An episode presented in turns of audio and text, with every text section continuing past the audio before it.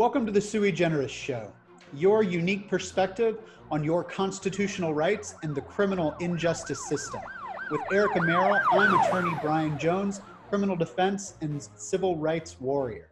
Today, we're talking about the ongoing struggles with police brutality, the government response to the Black Lives Matter movement, in, and in segment two, we're going to be talking about pre indictment delay as a legal concept and as it relates to the indictment and charges against Daniel Masterson, who played Hyde in the hit TV show That 70s Show. To make sure you don't miss an episode, make sure you subscribe on Apple iTunes and Spotify. Make sure you follow us on social media to see videos of these podcasts and look to tlobj.com for all of the information you need about your civil rights and the criminal injustice system.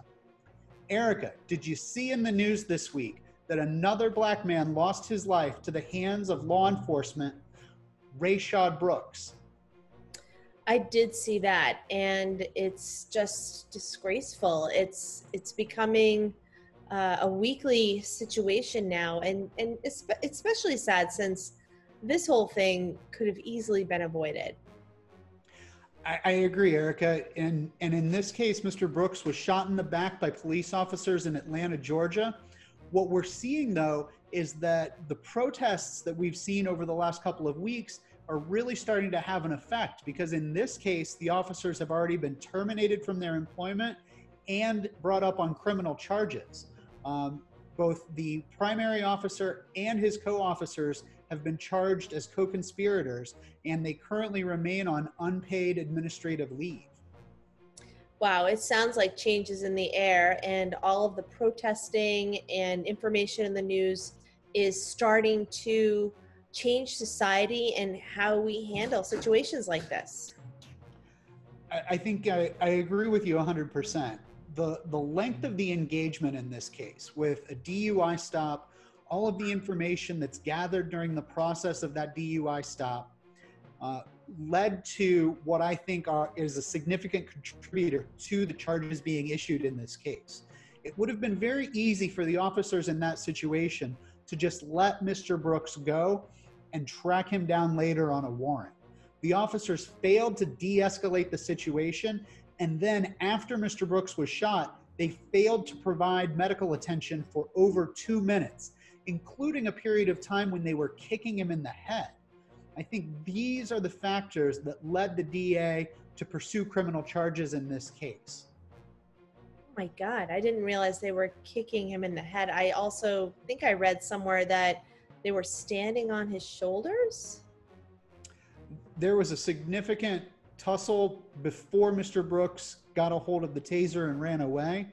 Um, I don't recall them being standing on his shoulders after he was shot, uh, but they, they were leaning on his body and not providing medical attention. And the whole thing is recorded on videotape. Oh my God. I mean, you would think that they would learn something from what's been happening in the news lately. I think law enforcement officers try to protect their own first and foremost. And we've talked a few times on this show about the requirement that I think should be added to each and every police officer's contract that if they see misconduct among their police officers, among their fellow police officers, that they should be required to report it. And obviously, in this case, that didn't happen. It is so sad, and you know, I'm really sorry for that for that gentleman's family, and and I do hope that uh, you know, the justice is served when it comes to you know the situation, and you know they have it on videotape. They've already taken swift uh, action, and I mean, this these are all good things to see. Good good changes. They are. And one of the one of the other really good changes that came out this week is that Governor Mike DeWine here in Ohio proposed a formal police reform policy. And surprisingly, it was met with, albeit tepid support from the Ohio Fraternal of Police. Now, Governor DeWine's proposal puts a ban on chokeholds except for life and death situations. Now, is this enough or can it go further? Should chokeholds be completely banned? Well, I mean, I, I think that that leaves a giant loophole in uh, in a defense for the police department if a chokehold is used they could just say that uh, the the situation warranted it and and just keep using chokeholds I think you're right, Erica, and and I hearken back to the videotape of the unarmed black man who was with his ward. He was a home health aide, and his ward was in crisis. And he's sitting next to his ward, hands up, uh, not a threat to anybody. And yet, in that case, the officers claimed that they felt in danger for their lives as they gunned him down. So I think officers use that uh, fear for officer safety as a buffer and a tool to justify what is really excessive force. Um, well, I'm, I'm glad that they are at least taking some steps toward minimizing the use of chokeholds if they can't get rid of them altogether right away. Absolutely. Now, Governor DeWine also put in his policy that body cams shall be mandatory for all officers during their shift. Now, I think there's a couple of issues with this. One is that the the new order doesn't say anything about mandating that they be active and running. And I've seen numerous investigations where officers turn their body cams and their microphones on and off as they see fit. And I think we are going to see a lot of resistance by police agencies about funding because body cams aren't aren't cheap. Um, but one of the movements, the, the defund the police movements, would be uh, in support of this. And the funds used to militarize police can be reallocated rather than giving them tanks and fully automatic weapons. We can now reallocate those funds to things like body cams so that making sure that every single police interaction is videotaped what I think we're going to end up seeing is a lot of pushback from police departments about the cost of body cams. Admittedly, they're not cheap. However, the defund the police movement is pushing hard to reallocate the resources that police officers spend on riot gear and armored personnel vehicles to services exactly like this to make sure that all police interactions are video recorded. I mean, I think that's fantastic. It, it's crazy, but like even sometimes when things are on videotape, they don't get taken care of, at least not in the past. So now at least we can make sure that, you know, if they do something about this, we can make sure that every single situation is videotaped. And, you know, that way we can use that to, to have, um, there's some reform and, and hopefully people will just stop that the police will stop doing the wrong thing and they'll be able to um, you know move move forward and and you know be held accountable and we'll stop seeing this unnecessary violence well governor dewine addressed that issue in another portion of the uh, reform proposal with uh, the independent investigation of all police involved deaths so the cover ups that you're referring to that we've seen in the past shouldn't be uh, quite as prevalent moving forward. Now, you're still going to have police officers investigating police officers. And I think it's really hard to get away from that entirely. But at least it's not, you know, Bob's best friend that's investigating him for his, his improper use of force. Right. And then he gets a new job on the force or, or he gets a job the next jurisdiction over. It's it's going to be a lot better, and I think it will really start. We'll start seeing some some positive changes, and I think that'll be good for everyone. And to make sure that they don't get the job in the next jurisdiction, Governor DeWine has also proposed licensing of the police, which is so necessary. Um, it allows for strict training requirements. It gives the ability to blacklist officers uh, who lose their license due to disciplinary proceedings and, and improper conduct. And it provides them an additional layer of due process so that they've got a governing and licensing board to go to um, if they've been improperly accused of police misconduct. I think that's great. I think these are all steps in the right direction. Absolutely. Now, as a follow up to one of our previous topics on qualified immunity, Um, Erica, did you see that Colorado today signed a law outlawing qualified immunity in their state? That is unbelievable. Uh, how incredible of a change is that? Did you ever think that that would happen? I really didn't, and I certainly didn't think it would happen that fast.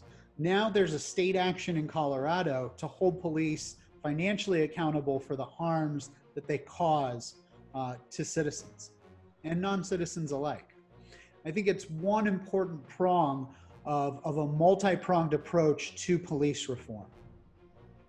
I mean, but that said, they are going to be doing some investigation on each and every situation so that if they did have to use force, because I mean, let's face it, it it's still a tough job. And, and, and like we've said over and over again, every police officer is not a bad police officer. So there, there are times when they need to protect themselves. I mean, police get, police get hurt all the time on the job. For sure. Absolutely. What about something that we don't talk about too often, but the police are protesting. And there are threats out there that they are making to not responding and to resigning. Are we worried about that? I'm not worried about that. I want police officers who aren't willing to do the work the right way to self select off of the police force. And I think the good police officers would support that opinion as well. Because as we've said multiple times, bad police officers put good police officers in danger. We as citizens deserve not only those officers who are willing to train and report when their cohorts make negligent or malicious errors, just like judges, lawyers, accountants, teachers, and every other licensed professional in this country. Yeah, you know what? You've got a really good point there, Brian. And I mean, the, the point is to protect the citizens and police and, and protect the police officers. And there's nothing more important than that. And if these are the reforms that we have to make in order to in, to ensure that that happens, then you know, let the people that don't want to get in line with this leave. You're right. Absolutely. Well, Erica, let's move on to segment two. So today in segment two, we're going to talk about the legal theory of, of Today in segment two, we're going to talk about the legal theory pre-indictment delay.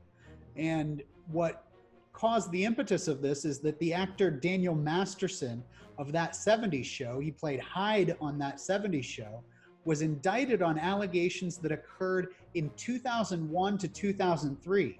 They were investigated in 2017 all the way up to more recent times here in 2020 and were just indicted this week in that regard, the charges the jury will hear are 17 to 19 years old.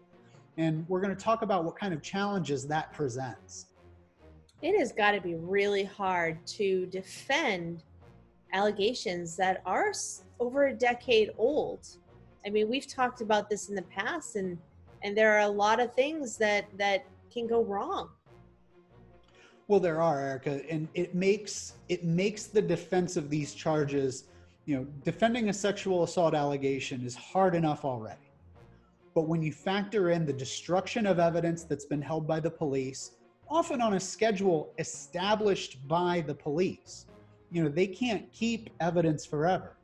So most police departments have a destruction policy as short as a few months, and in many cases, a year, maybe two.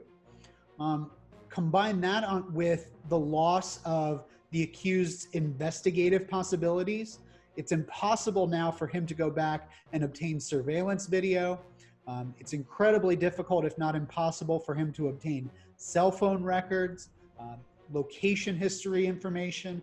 DNA evidence is long gone by this point. Witnesses have forgotten the information, may have even died, um, or have moved out of the area forensic data has been deleted, not collected, and is therefore lost forever. Um, and, and maybe most importantly, the person who is accused himself, his memory is going to have deteriorated. Maybe most importantly, the accused himself has had significant memory loss. I mean, think about a, a, memorable event. The last time that you had a birthday, and you probably went out to dinner for that birthday, Erica. What did you have for dinner that night? Jeez, no idea. What did you get for a present? Uh, probably. I'm not sure. And these are significant events in your life. I mean, your birthday only comes once a year. And just like being accused of sexual assault, it's a significant event. Now, granted, sexual assault allegations are probably a slightly more significant event than your birthday every year. But after 20 years, how are you going to remember details of an interaction that you had with somebody 20 years ago? So, yeah, especially if they were probably drinking and tired and I don't know. There's a lot of things that could go on. Absolutely. Absolutely. So that passage of time reduces the available exculpatory evidence, the evidence that shows that you're not guilty of a crime. Exactly. I agree with you. Um, and the other weird thing about that whole situation is, I mean, another lawsuit has gone out um, to the Church of Scientology, and, and like there, there's an allegation that uh, the girls, all three, were in the church. Two of them attended his church. Uh, were told not to go to the police, and then when they decided to go to the police, they were told not to go to the one in in the county where the church was because uh, you know they, they had an in with the police there, so they had to go to another county. It was just like a really strange story. Uh, but I mean, you hear stories coming out of that church like that all the time, where you know they get involved with you know celebrities and protecting their own. Absolutely, very similar to the allegations we see against the Catholic Church. That's true. I mean, how many times has a priest continued on after allegations over and over again. So, why do you think the prosecutors waited so long to bring this up? Well, in a nefarious aspect, strategy. Obviously, with all of the exculpatory evidence gone, memories deteriorated, um, it's much easier to secure a conviction. Combine that with the Me Too movement that has been active since 2016 and the public sentiment that has shifted um, away from the presumption of innocence and towards a presumption of guilt. And now is the most convenient time to issue these charges. Additionally, Mr. Masterson's fame has been reduced since that 70s show went off the off the air. So I think there are some very strategic reasons why a prosecutor would would create this delay. It could be negligence. It could be that this case just sat in a file cabinet for the last 20 years and somebody just happened upon it in the last few days and said, hey, we should indict this. It could be a change in the county prosecutor. There could be a new prosecutor who's been elected and has decided that this case warrants prosecution, where the previous prosecutor, which is the case in the Masterson situation, previously the authority said this case is not worthy of prosecution. But now they're saying it is worthy of prosecution. We had a case just like this um, about a year ago, and it was a case that had all of these issues with the destruction of evidence, a change of prosecutor, negligence, and, and outright destruction of evidence. Mm. Um, and it was decided, and we won a dismissal on the issue of pre indictment delay, first in the trial court, and then we maintained that by winning the appeal in the Third District Court of Appeals here in Ohio. Wow, that's amazing. Uh, and, and, they're lucky to have you because, you know, really, uh, if you can't prove it beyond a shadow of a doubt, uh, it shouldn't go through. You should, they shouldn't win. So, I mean, I think that's good. And um, I was going to say, too, that it could be that uh, Mr. Masterson just got on a new show with Ashton Kutcher. So he's in the limelight again. Um, and uh, he had just started working on a show called The Ranch. And it was another comedy sitcom. And so, you know, maybe somebody just felt like getting some vengeance. Yeah, he was fired from The Ranch um, between seasons three and seasons four. And he was written off of that show back in 2017. right when the allegations came out. Yep, e- exactly, exactly. We often talk about how just an allegation can ruin somebody's life, and you know, if it's true, if he did those things, then yeah, absolutely, you shouldn't, you know, be able to be a famous person making a ton of money. But God forbid it's not true, and you know he just lost his chance and he may never get one again. It certainly has been a long time since he's had a good show.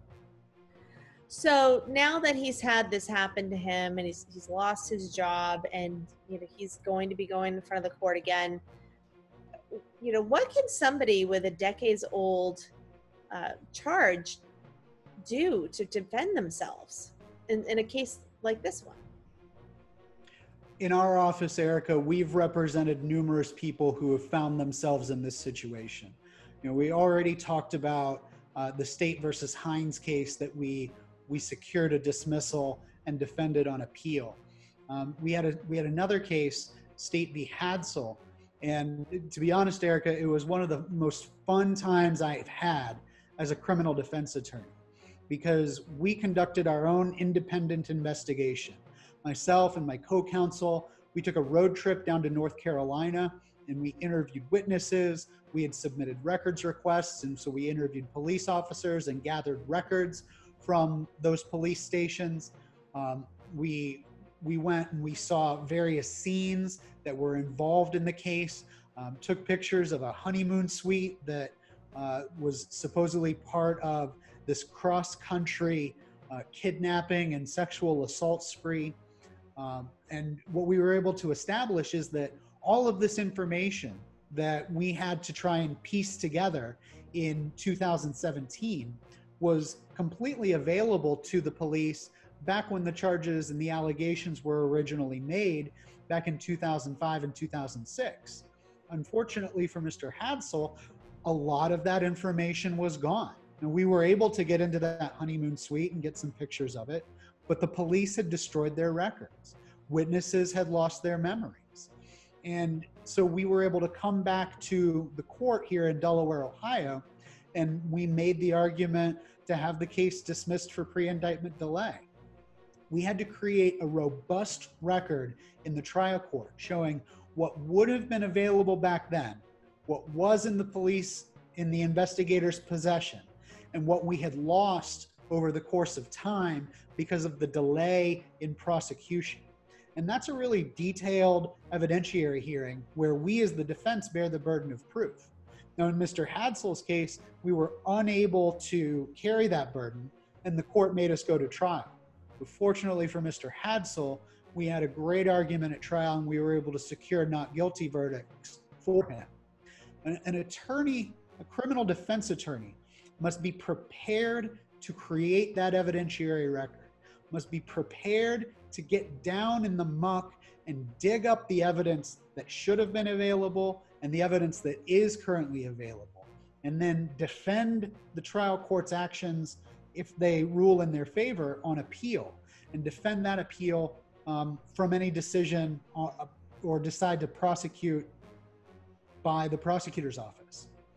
Um, additionally, Erica, defending the case in the court of public opinion is critically important in these delayed indictment cases. You know, the sex crime allegations often receive quite a bit of press. And in the Me Too era, they receive even more press.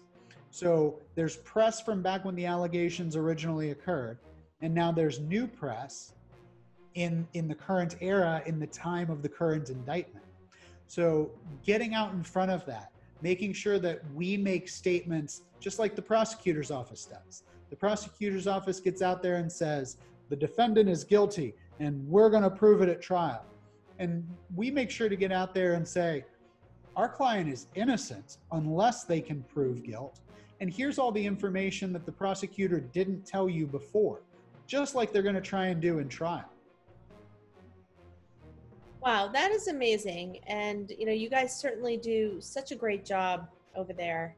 Uh, it, just it's it's it's amazing that you pick up the ball and run with it and have your own investigation.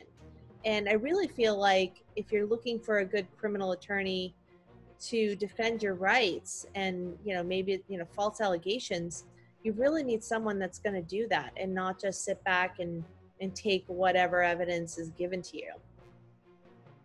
I think that's critically important. You know engaging in the investigation the independent investigation of any allegation against our clients is critically important for any criminal defense attorney and the sad truth is that most criminal defense attorneys just take the police at their word.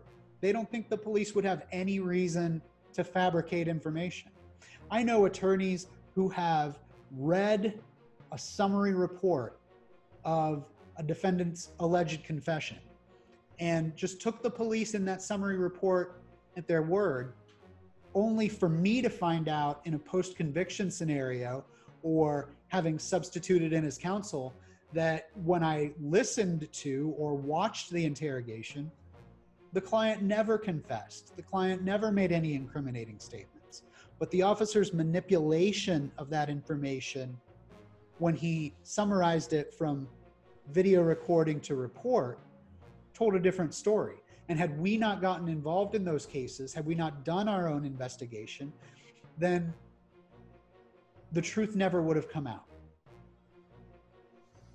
Yeah, I mean, you're absolutely right. And, you know, I think that you've talked about this in the past where it's like, are police officers allowed to lie to you? And the answer was always yes. So, I mean, the reasons they do that is so that they can write in their report that, yeah, you, you, uh, you said that you, I told them that we'd let you go if you just tell us how much you had to drink. And then you tell them and then all of a sudden you've got yourself a free ride in a cop car with some new bracelets. So the gray bar uber. that's right. Uh, it's a it's a pretty expensive uber that's for sure. It absolutely is. In a lot of ways. Which is why you know which is why we take the position you know and we have the hashtags we created them no walk no talk, no blow. Because police aren't out there to help you when they're conducting an investigation. They're there to create evidence to prove you guilty. And usually their mindset is that you're not innocent. And so that's they've seen so many things in their years of being police officers that they just presume that you're doing the wrong thing. And you know it's it's too bad and it's a tough job for them to have but it does kind of get in the way of them being impartial when they when they pull someone over. They've already kind of decided that you're guilty. That's exactly right erica. And that is a fundamental problem with our criminal injustice system.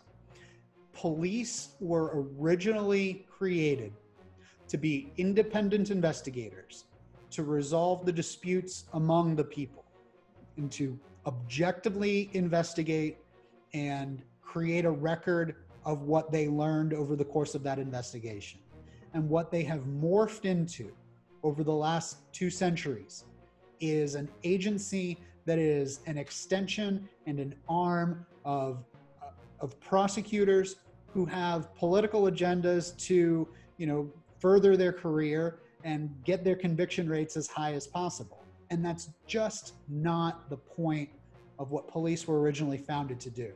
And I, for one, would love to see them get back to the protect and serve rather than the prosecute and incarcerate that they are today. I think that's great, and I agree with you. And uh, you know, I appreciate that we can talk about these issues and and help educate people and and ask questions. I mean, hey, I'm not an attorney, but I'm certainly glad that you know we can talk about these things and I can ask the questions and you know make my own decision from from some of the answers that you give. Well, Erica, that's exactly why we have you on the show. Is because we want that we want that non-attorney perspective. We want to be able to show everybody that these are not overly complicated legal issues that you have to have advanced degrees to engage in this discussion. You can engage in this discussion and educate your family members, you can educate your friends, and all you have to do is stay informed. And that's what we're here to do. So we really appreciate you being on the show, Erica. And we want to let everybody know that for more information about the legal and policy implications of the Black Lives Matter movement and police accountability, pre indictment delay, or any other topic in the criminal injustice system and civil rights, everybody can go to tlobj.com or find us on Facebook, facebook.com slash Central Ohio Criminal Defense, or on Twitter, Instagram, and TikTok at TLOBJ for all the information that you need on these critical topics. We're going to be back next week with a new sui generis perspective on the next big thing in civil rights and the criminal injustice system, as well as a discussion of no knock warrants and how it relates to the Breonna Taylor situation in Louisville, Kentucky. I want to remind everybody to find our materials as well using the hashtags no walk, no talk, no blow. And don't do anything out there that I wouldn't do. But if you do and you get caught, call me.